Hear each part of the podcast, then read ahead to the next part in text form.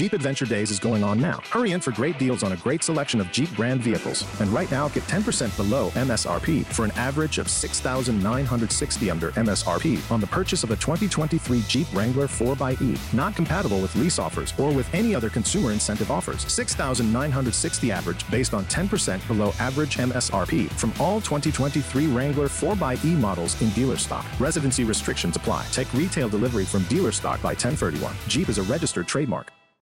Ansia, depressione, società e momento storico attuale. In che rapporto stanno questi tre concetti? Il discorso ovviamente è molto lungo e anche per certi versi piuttosto arbitrario, ma vorrei proporvi alcuni spunti di riflessione. Molti di voi probabilmente hanno letto che il grande poeta statunitense Winston Hugh Auden definì gli anni seguenti alla seconda guerra mondiale come l'età dell'ansia. Per Auden l'intensa ansia di quell'epoca poteva essere una normale e comprensibile risposta eh, degli esseri umani ad alcune circostanze indubbiamente straordinarie, come la devastazione della guerra, gli errori del nazismo, lo sviluppo delle armi nucleari e poi a seguire le tensioni della guerra fredda che hanno sconvolto il mondo. Non so cosa ne pensate voi, ma se Auden fosse ancora vivo oggi potrebbe dire che il periodo a cavallo di questo nuovo millennio potrebbe essere definito come l'età della depressione. Indubbiamente tutti ne parlano, tutti usano la parola depressione e in maniera strisciante ognuno di noi ne ha sentito quantomeno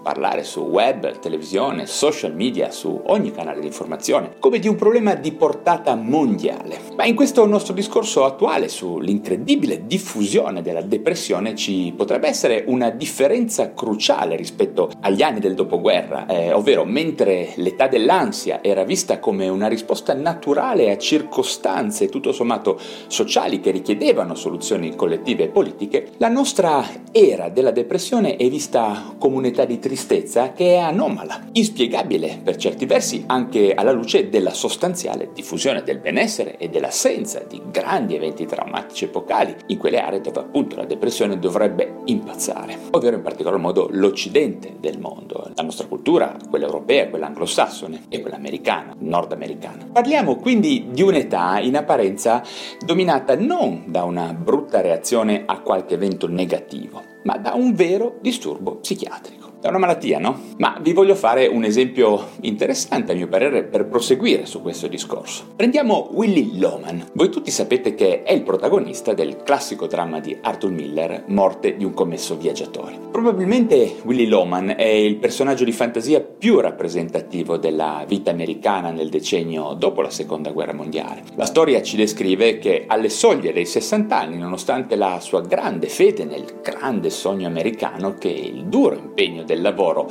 porterà al successo, le cose non vanno poi così bene a Willy. Willy Loman non ha mai realizzato nulla di importante alla fine, ha debiti pesanti, la sua salute è fragile e non ha altra aspettativa che continuare con il suo lavoro di commesso viaggiatore, poco gratificante, poco remunerato e proprio per queste ragioni i figli addirittura lo disprezzano. Quando infine viene licenziato è costretto ad ammettere a se stesso che ha fallito. Si uccide quindi con un incidente d'auto nella speranza di ottenere per la sua famiglia un po' di denaro dall'assicurazione. Terribile, davvero terribile la storia di questo personaggio di fantasia. Ora vediamo che l'enorme popolarità che Morte di un commesso viaggiatore ebbe quando fu rappresentata a Broadway nel 1949 fu dovuta al fatto che Willy Loman incarnava completamente il tipico americano medio che si era prefissato l'obiettivo di raggiungere la grande ricchezza, ma invece se ne ritrovava alla fine schiacciato. Anni dopo, molto diversa fu invece la risposta del pubblico a Morte di un commesso viaggiatore in occasione del suo revival 50 anni più tardi, alla fine degli anni 90. Stando a un articolo del New York Times che aveva fatto abbastanza scalpore intitolato Dategli un po' di Prozac, il regista della nuova versione aveva mandato il copione a due psichiatri che avevano diagnosticato nel protagonista un disturbo depressivo e che quindi andava curato. Al che Arthur Miller, il drammaturgo, che all'epoca era comunque molto anziano, obiettò molto ferocemente che Willy Loman non era un depresso, ma era semplicemente oppresso dalla vita, da un sistema ingiusto probabilmente, e che quindi c'erano delle ragioni sociali importanti perché si trovava nel punto in cui era. Adesso per riprendere il discorso sui rapporti tra ansia, depressione, società e momento storico attuale, vediamo che la risposta degli psichiatri coinvolti, interpellati, quando ci fu la riedizione di Morti in un commesso viaggiatore, è, è stata una risposta tipica del nostro tempo, quanto il soggetto di Arthur Miller lo era stato al suo tempo, no? dopo la guerra. Infatti ciò che la nostra cultura, la nostra opinione diffusa vedeva una volta come una reazione al fallimento eh, di speranze e aspirazioni, ora lo considera come una malattia psichiatrica. Ora direi che la trasformazione di Willy Loman da vittima sociale a paziente psichiatrico rappresenta un cambiamento fondamentale nel modo in cui noi vediamo la natura della tristezza. Merita assolutamente una riflessione, no? Guardate bene che io non sono uno psichiatra particolarmente dissidente o controcorrente e nella mia pratica clinica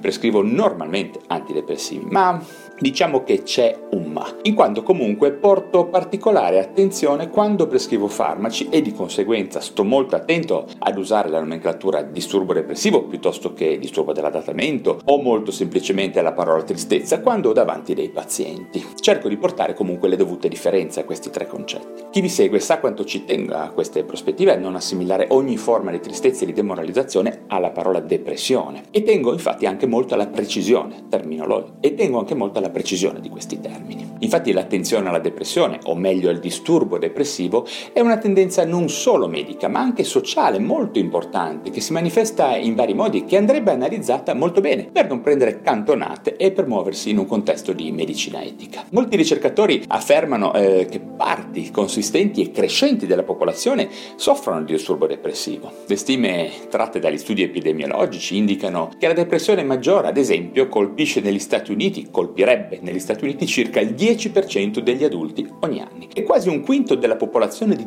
tutte le fasce d'età. Fra le donne le percentuali sarebbero anche più alte, circa il doppio che negli uomini. Poi a seconda della definizione che si adotta, la depressione può colpire fino alla metà di membri di alcuni gruppi speciali come gli adolescenti femmine e le anziane. E questi numeri sembrano essere in crescita costante. Negli ultimi decenni per ogni nuova generazione si sono registrati più casi di disturbi depressivi che nelle generazioni precedenti. Benché la cura farmacologica fosse già un trattamento comune per affrontare i problemi della vita, a partire dagli anni 50 in avanti, il suo uso ha conosciuto un'ascesa vertiginosa negli anni recenti. Poi la depressione ha un costo sociale sicuramente enorme secondo queste stime. Infatti la proiezione dell'Organizzazione Mondiale della Sanità, dell'OMS, insomma il più importante organismo internazionale che si occupa di salute, nel 2020 2020 è stato stabilito che la depressione diventerà la seconda principale causa di disabilità a livello mondiale dopo le malattie cardiovascolari. Per queste ragioni la ricerca sulla depressione è diventata un'industria importante, molto profittevole,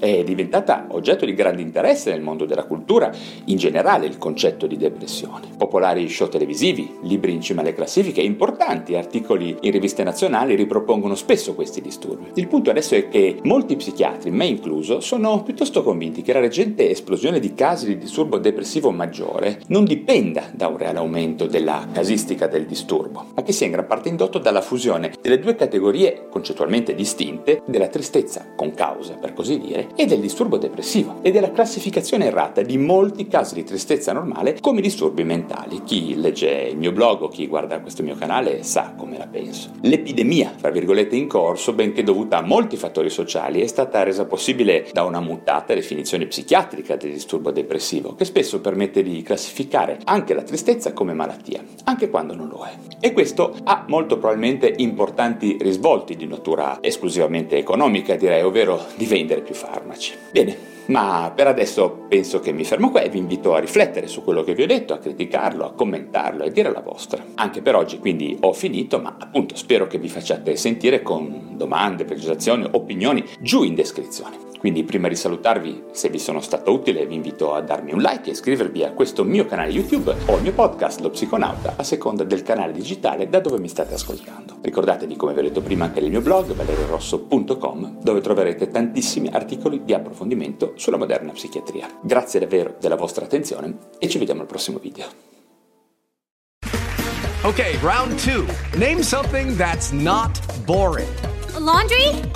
Oh, a book club. Computer solitaire, huh?